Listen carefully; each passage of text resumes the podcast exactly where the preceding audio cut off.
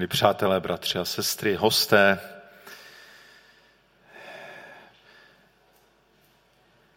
několik nedělí tady v našem sboru eh, už mluvíme o ženách. Máme takovou sérii o službě žen podle Bible. A zatím ta témata, o kterých jsme mluvili, se týkala takových věcí, řekl bych, rodinných. A žena jako pomocnice, stvořená pro muže, žena jako manželka, žena jako matka. A tam tu ženu často vidíme a v tom asi i většina křesťanů je zajedno. Ale pak přijdou takové situace, jako je teď, kdy se nám zdá, že všechno je v rukách mužů. Zdá se, že muži rozpoutali válku. Muži odcházejí na frontu, zatímco ženy a děti jdou z Ukrajiny sem na západ. Zdá se, že je to teď o mužích, která armáda vyhraje, kteří, kteří vůdcové ustoupí, neustoupí, jaká opatření udělají. Sem tam se nějakou ženu najdem, že jako Urzulu von Leyen třeba šéfku Evropské komise, ale, ale jinak je tam teda zástup mužů, kteří zdá se, že o tom nějak rozhodnou, jak to bude. A můžou v těchto věcech jako je ta současná, může vlastně žena, obyčejná žena, která je přece ta slabší, kterou je třeba chránit a poslat od té fronty pryč, může něco změnit. A já jsem neměnil vlastně téma a text toho kázání, byť někteří navrhovali, že taková situace by bychom to měli změnit. Ale zdá se mi, že, že i to, co jsem si připravil, že, že to má souvislost posuďte sami. Eh, dnes ten základní text bude ze starého zákona, z druhé knihy Královská. Než si ho přečteme, tak bych chtěl říct takový, uvést do toho kontextu. Je to v době, kdy eh, Severní Izrael už neexistuje jako samostatná země, existuje ještě judské království, ale je vlastně už na sklonku své existence. Chystá se katastrofa, národní katastrofa. Nicméně na trůnu je král Jošiáš, jeden z posledních judských králů. A to byl, písmo říká, že to byl dobrý král. Vládl od svých osmi let, nebo od osmi let byl na trůnu, asi už úplně nevládl, ale postupně tu moc eh, mu byla předávána. A když mu bylo 26, tak eh, nějak asi pán Bůh s ním nějak pracoval, tak vnímal je třeba opravit boží chrám. Takže inicioval opravu božího chrámu a v tom chrámě se našla kniha Božího slova, kniha zákona. Nevíme přesně, jaká část, jestli to bylo pět knih Možíšových nebo jenom ta pátá kniha, ale to není tak podstatné. Našla se tam kniha, a kterou pak přinesli ke králi a přečetli mu tu knihu. A od té chvíle se odvíjí ten, ten náš příběh. Takže eh, je to druhá královská, 22. kapitola. Budu číst od 11. po 20. verš z překladu B21, druhá královská 22, 11 až 20. Jakmile král uslyšel slova knihy zákona, roztrhl své roucho a přikázal knězi Chilkiášovi, Achíkámovi synu Šáfanovu, Achborovi synu Michajášovu, písaři Šáfanovi a královskému služebníku Asajášovi. Jděte se za mě, zalit a za celé Judsko dotazovat hospodina ohledně slov této nalezené knihy.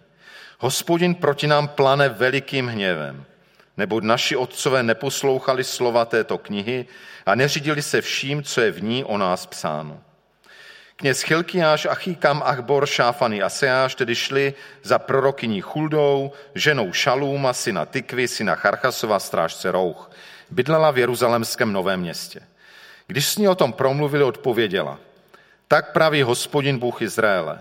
Povězte muži, který vás ke mně poslal. Tak praví hospodin.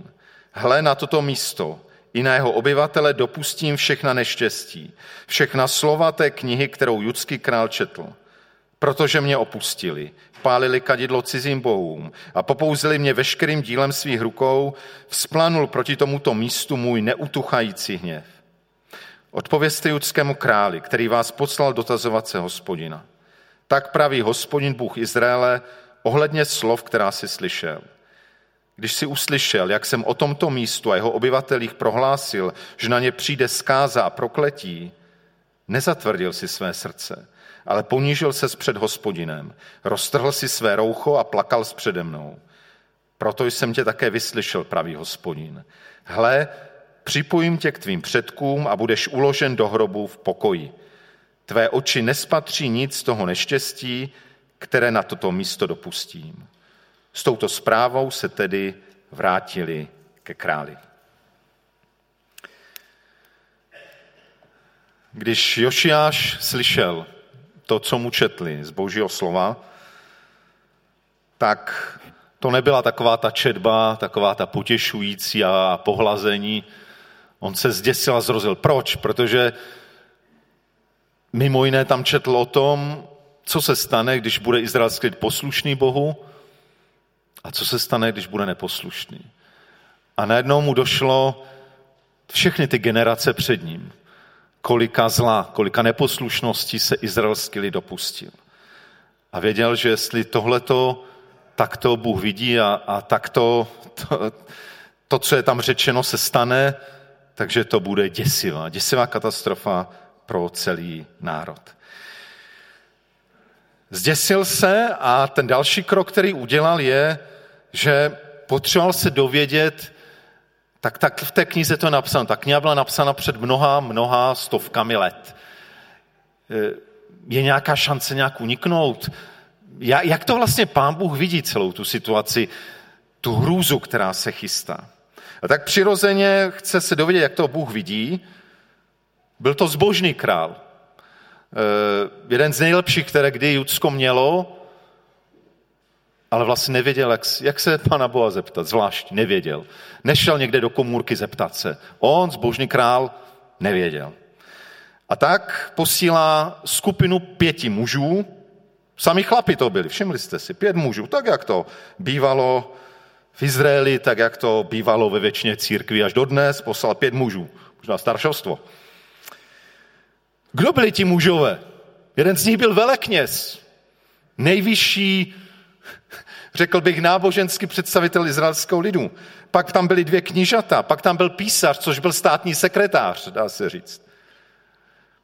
Dalo by, tak proč bych čekal Jošiáš se jich zeptá, tak vy, taková elita, vy mi řeknete, ne, co, jak to pán Bůh vidí. Ale on ví, že oni to neví. A tak říká, běte mi to zjistit. Kam jdou? tak přirozeně v té době v izraelském lidu přirozeně jdou za prorokem. Prorok ve starém zákoně byl právě někdo, kdo viděl, kdo viděl věci z božího pohledu. A nejenom viděl, ale mluvil. Prorok je ten, kdo mluvil, kdo přinášel slova od Boha z boží mysli k nám lidem. Ať už to byly výzvy, eh, ať to byly nějaká oznámení o tom, co se stane a podobně. Takže na tom nebylo nic divného. Co je divné a proč jsem ten text vybral, i když to má ještě víc významu, je, že tak jdou za prorokem. A naštěstí to ti, kdo psali Bibli, to nezměnili, přepisovali a oni jdou, představte si to, k ženě. K ženě. K prorokyni Chuldě. Já jsem o ní nikdy předtím nečet a nikdy oni potom oni taky nečtem. Nevím, kolik z vás, jak třeba čtete Bibli, kolik z vás ví o prorokyni Chuldě, že tam taková nějaká byla. A víte, co je zvláštní? Že to není tím, že v té době v Izraeli nebyl prorok. Někdy to tak říkáme, no tak prostě muži nejsou, muži nedělají co mají, tak pojďte ženy něco dělat v té církvi. No ale to nebyla ta situace.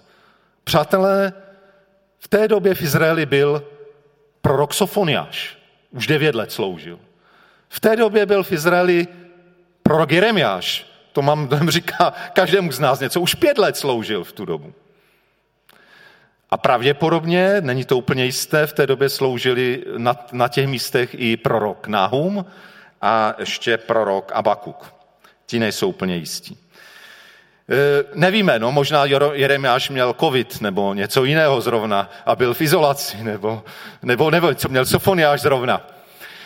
Nicméně je to divné, nemluví se tam o tom, ale oni šli k prorokyni Chuldě. Ti čtyři proroci mají své knihy v Bibli. O prorokyni Chuldě nevíme nic, nemá tam žádnou knihu. Nicméně je zřejmé, že těch pět mužů, kteří v Izraeli něco znamenali, eh, dva knížata, velekněz a eh, sekretář, eh, museli oni vědět a museli k ním mít veliký respekt a velikou důvěru. Protože král chtěl vědět v tak přelomovém momentu izraelských dějin, co si vlastně pán Bůh myslí, jak to vidí a oni jdou za ní. Je zjevné, byla to prorokně, zastávala prorocký úřad. Nebylo to, že náhodou na ní se stoupil duch a něco řekla. Zastávala ten úřad, pravděpodobně častěji, častěji mluvila a jako představitelka prorockého úřadu e, byla schopná dávat poselství pro, pro krále i pro celý národ. A ten Chulda teda odpovídá. Během té řeči čtyřikrát říká pravý hospodin Bůh. To je teda autorita. A ví, a ona věděla, že, že Mojž řekl, jestliže někdo řekne, bude mluvit hospodiným jménem a nemluví hospodiným jménem, tak ho čeká něco strašného. Ona čtyřikrát používá ten obrat, že praví hospodin. Je zjevné, že, že dává těm poslům proroctví jako, jako výrok. Nebylo to tak, no víte, já to vidím tak, já jsem si na internetu přečetla, tak myslím si, že je to takhle, tenhle názor se mi líbí, tohle vám teda řeknu. Ona říká natvrdo, tohle praví živý Bůh. Čtyřikrát to říká.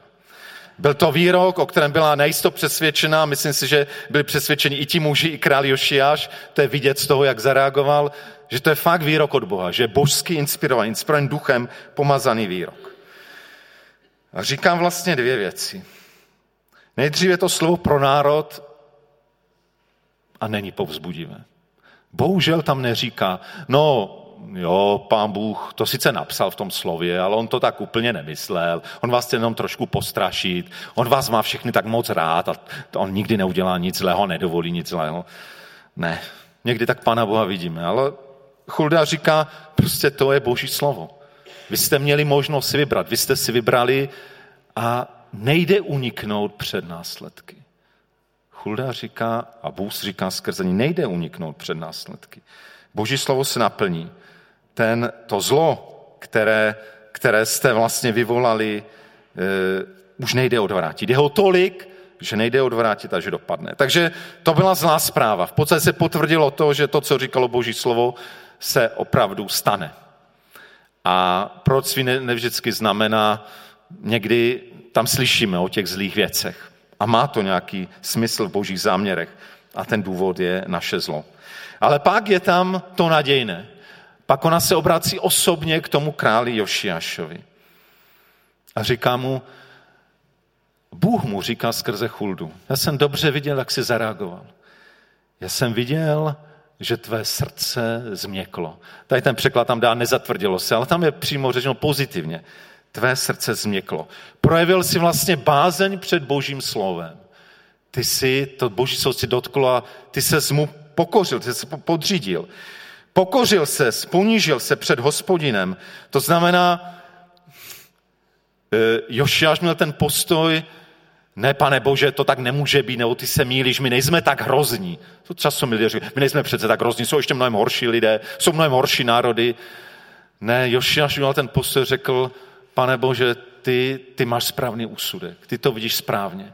Ty víš, kolik toho zla se děje, já to všechno nevidím, ale ty to víš věřil, že ten boží soud a boží úsudek je správný a viděl, že má jedinou šanci neodvolávat se na to, že nejsou tak zlí, odvolávat se na svou spravedlnost, která je špinavá. Viděl, že jediná šance odvolávat se na boží milost. Na to, že Bůh, ano, je spravedlivý, ale zároveň je plný milosti. A to pán Bůh ocenil, že v tomto Jošiáš pokořil, že rostl hroucho, plakal, to všechno vyjádření pokání. Ne, víte, Jošiáš nemá ten posud, no to naši otcové řešili, ale já jsem v pohodě. Vždycky ti velcí boží muži, ať to byl Mojžíš nebo Daniel, i když osobně byli na tom dobře před Bohem, tak, tak vzali ten hřích předků a celého národa na sebe. Činil pokání. Neoddělil se o to, říkal, to není má věc, to je věc těch hříšníků. Nevzal to na svědčení pokání. A myslím, že Bohu se moc líbil ten Jošiášův postoj. To jeho měkké srdce, to jeho ponížení, pokoření, jeho pokání. A tak pán Bůh říká skrze chuldu, ano, já jsem to viděl, jak jsi zareagoval a proto něco udělám.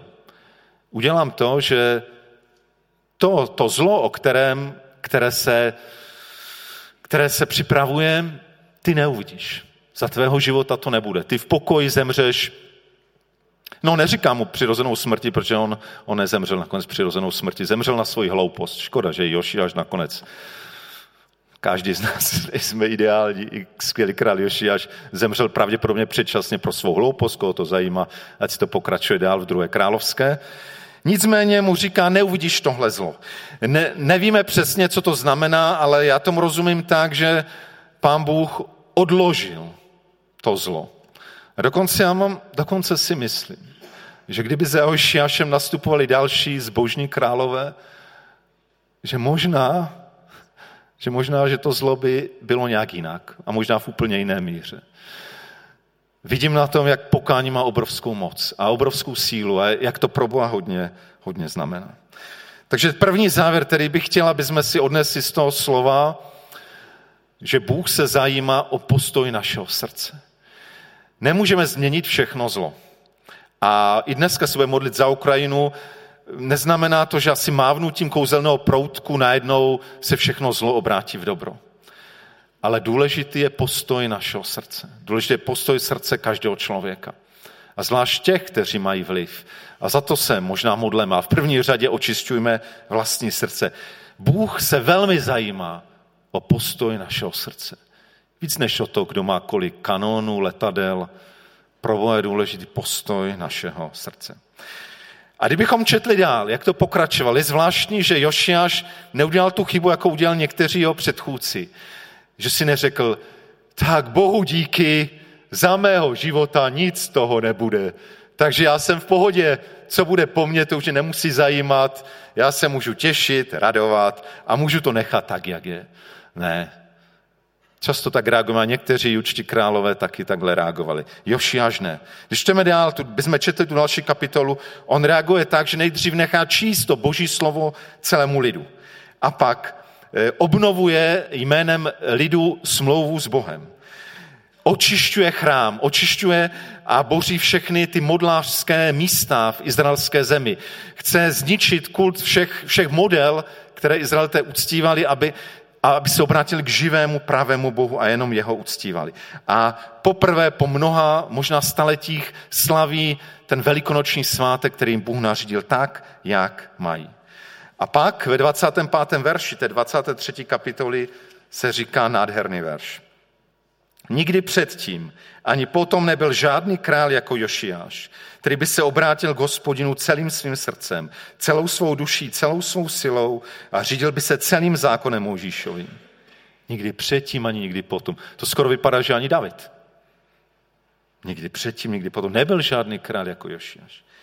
Tak úžasné, boží muž Jošiáš. Ale znovu se vracím, kdo tam měl klíčovou roli? jakási žena, o které nikde jinde v písmu nečteme, jménem Chulda, prorokyně Chulda, kterou si Bůh použil v tom přelovém momentu. A věřím, že nebýt Chuldy a toho, jak se nechala použít Bohem, tak e, by věci se vyvíjely jinak. A pravděpodobně Jošiáš by nezareagoval tak, jako zareagoval. Takže Chulda měla výrazný příspěvek v jednom, jak to kdo si napsal, v jednom z největších národních probuzení v Izraeli v dějinách, které kdy bylo. Dovolte mi ještě na okamžik přejít do Nového zákona, eh, když byl vylý duch svatý v den letnic a Petr tam promluvil, tak eh, citoval proroka Joele, a je to ve skutcích druhá kapitola, verš 16 až 18. Petr vysvětluje, co se vlastně děje, když se stoupil duch svatý a říká, děje se ale, co bylo předpověděno ústy proroka Joele. V posledních dnech pravý Bůh vylí svého ducha na všechny lidi. Vaši synové i vaše dcery budou prorokovat. Vaši mladíci uvidí vidění, vaši starci budou mít sny. Jistě, že na své služebníky a služebnice v těch dnech vylí svého ducha a budou prorokovat. V den letnic se stalo něco úžasného. V den letnic byla zhromážena skupina lidí, byli tam všichni apoštole, byli tam muži, ale jasně písmo říká skutky jedna, byly tam i ženy.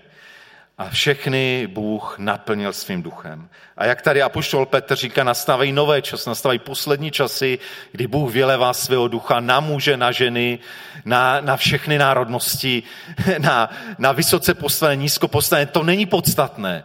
Podstatný je postoj našeho srdce. Bůh vylevá svého ducha. A ženy jsou plně účastné v pomazání a službě Ducha Svatého. Eh, najdeme v Novém zákoně právě ve skutcích zmínku o čtyřech dcerách eh, evangelisty Filipa. Je to skutky 21.9, které všechny jsou označovány jako prorokyně.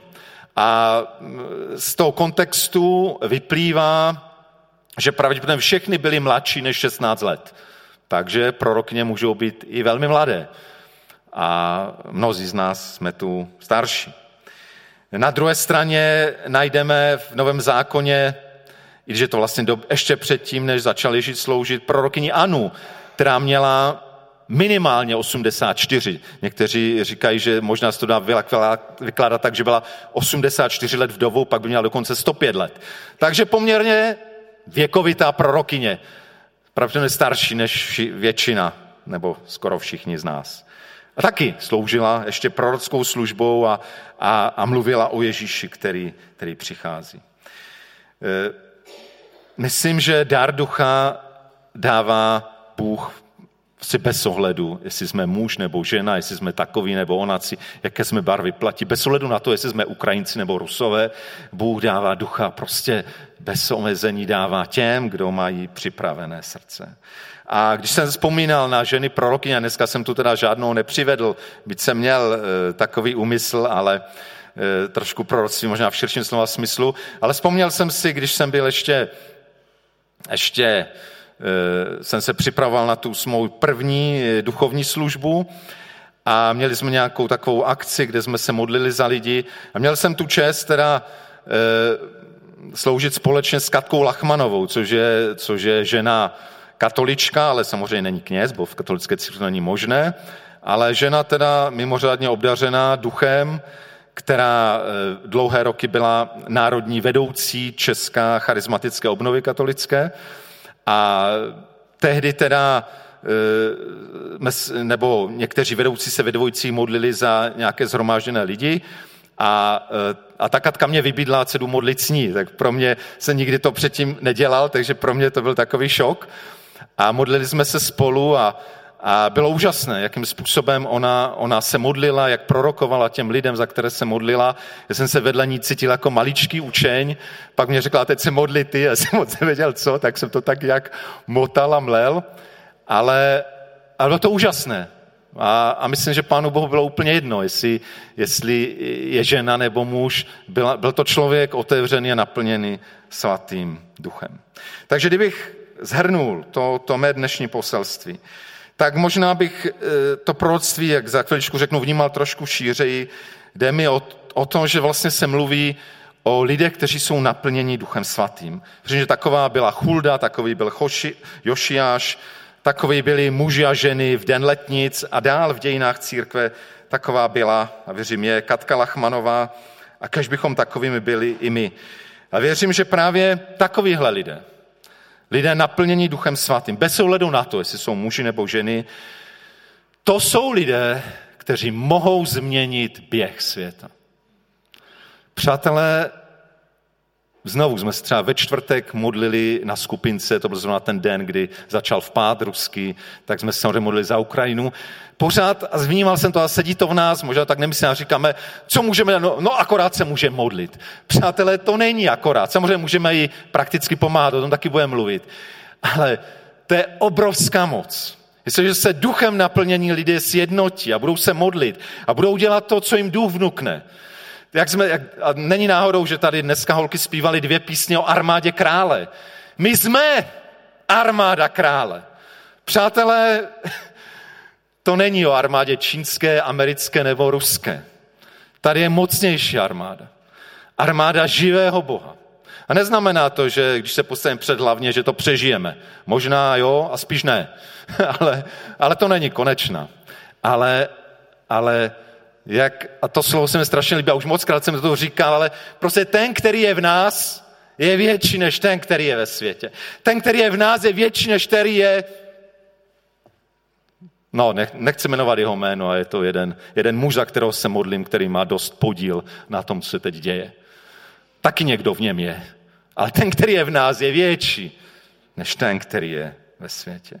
Takže právě duchem svatým pomazaní lidé mají moc změnit běh dějin. Tak, jak nám to ukázala Chulda, která možná i doma říká, ty jsi jenom žena, to v židovství moc neznamená. A přesto to byl člověk, který změnil dějiny, protože skrze ní Jošiaš udělal to, co udělal a, a aspoň na čas se ty dějiny změnily, než přišli ještě horší králové. Vnímám právě proroctví trošku šíře, že to není jenom, ano, jsou někteří prorokové, prorocký úřad, bratr Křivý, který nedávno byl, myslím, že má autentickou prorockou službu i včera, tu sloužil někde v Něborech.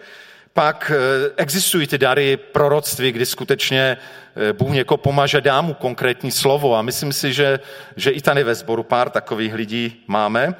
Ale dá se mluvit o proroctví v širším slova smyslu, že je to vlastně mluvení eh, s přímostí a vhledem. Že mluvíme a máme najednou vhled, který je od Boha. Nebo taky proroctví že pevně stojíme za cenými hodnotami. Myslím si, že v době války to je strašně důležité. Pevně stát za pravdou. Dokonce tehdy, když to znamená, že materiálně to bude vést ke škodě. Já myslím si, že materiálně budeme poškozeni úplně všichni, celý svět. A myslím si, že to tak půjde. Ale, ale kvůli tomu, aby jsme neměli problémy, to, to je postoj světa. Prorocký postoj je ten, že jsem pevný a jsem věrný pravdě. Jsem věrný hodnotám, které vnímám, že jsou od Boha a že jsou důležité. A ten prorocký, to prorocí v širším slova pohledu je taky to, prorok je ten, který ovlivňuje druhé. A myslím si, že to máme všichni, kteří máme božího ducha, máme dělat, že máme božím způsobem ovlivňovat svět kolem nás, máme ovlivňovat druhé. Takže jak možná to slovo aplikovat. Myslím, že nás to slovo vede k tomu, abychom, že nás vyzývá k tomu, abychom byli takovými lidmi. Abychom byli ne možná proroky tím prorockým úřadem, jsme byli v tom širším slova smyslu, aby jsme byli těmi duchem svatým naplněnými lidmi a vyžaduje to tři věci, které jsem si přitom tak uvědomil. První věc je, že aby byl někdo takovémhle prorockém nastavení, tak musí být blízko Bohu.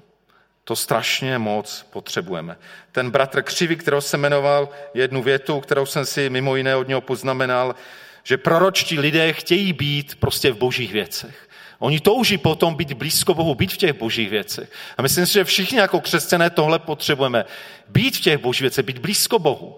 Víte, je strašně jednoduché se nahněvat a, a vidět, ten je černý, ten je bílý a to proklínám a to, jo, to je, to je jednoduchá verze ale my potřebujeme vidět věci z božího pohledu. Ptát se Boha, jak se za tyhle věci mám modlit, co mám dělat. Potřebujeme být blízko Bohu.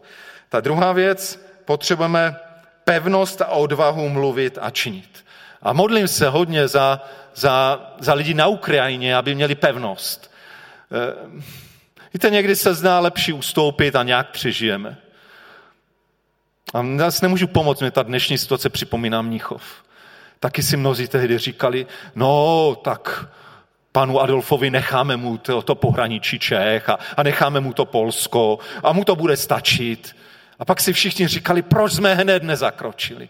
Proč jsme hned se ne, nezavřeli, proč jsme tenkrát zavřeli oči a říkali si, no, možná to bude stačit. Nechci nikoho ale mně se zdá, že je to něčím podobné. A nechci volat do války, potřebujeme se modlit, co pán Bůh chce, ale ale někdy možná je třeba vykročit ze zónu komfortu a být pevný v tom, co nám Pán Bůh ukáže. I když víme, že za to sami taky hodně zaplatíme. Ale o tom je život. Jestli budeme jenom tou cestou, že nebudeme platit nic a nějak proklouzneme, hlavně by nám šel ruský plyn a bylo nám teplo a možná nám bude teplo. Možná nám jednou bude hodně teplo. Takže to je druhé, druhé, čím se projevuje takto duchem naplněný člověk, že, že je pevný. Že je pevný a, a odvážně mluvit, činit a přinášet tu boží pravdu. A to třetí, ale zároveň, proč člověk nebo člověk prostě naplněný duchem je ten, který touží budovat boží lid a přinášet boží lásku. A to nikdy si tohle nenechme vzít. Někdy máme tu tendenci prostě, teď na někoho se strašně zlobíme a někoho vidíme teda je jenom černě a, a proklínáme třeba někoho a tak dále. Myslím si, že k tomu nás pán Bůh nepovolal. Máme přinášet boží pravdu, ale zároveň máme přinášet i boží lásku. A často nevíme, jak to dělat. Ale ty oba rozměry tam musí být. A nikdy se nenechme svést k nějaké nenávisti vůči člověku Nenávidíme hřích a zlé skutky a zlé smýšlení, ale nenávidíme, ne, a už vůbec ne národ. Strašně nerad, a vy třeba obecně od roku 68 máme na Rusy takový negativní pohled, ale, ale ne všichni Rusové s tím souhlasí. A mnozí Rusové jsou prostě, jsou tak masírovaní tou, tou, tou jejich in, informační válkou, že neví vůbec o tom, jaká je realita. Takže nikdy není náš, nemá být náš postoj, že máme nenávidět člověka a už vůbec nenárod. To není o tom. To, to pak opouštíme boží cesty. Musíme držet boží pravdu a boží lásku stále spolu a to v nás dokáže jenom Duch Svatý. Já věřím, že právě takovým způsobem můžeme tomu dnešnímu světu pomoct. Takovým způsobem můžeme být lidmi pokoje, kteří budou vnášet boží moudrost do těch situací. A takoví lidé můžou změnit dějiny světa. Někdy to bolí a někdy to trvá. Není to mávnutím kouzelného proutku. Ale to, co Václav Havel tam měl, že pravda a láska zvítězí, ty lidské ne. Ale boží pravda, boží láska nakonec zvítězí. A možná už to nebude trvat tak dlouho. Amen.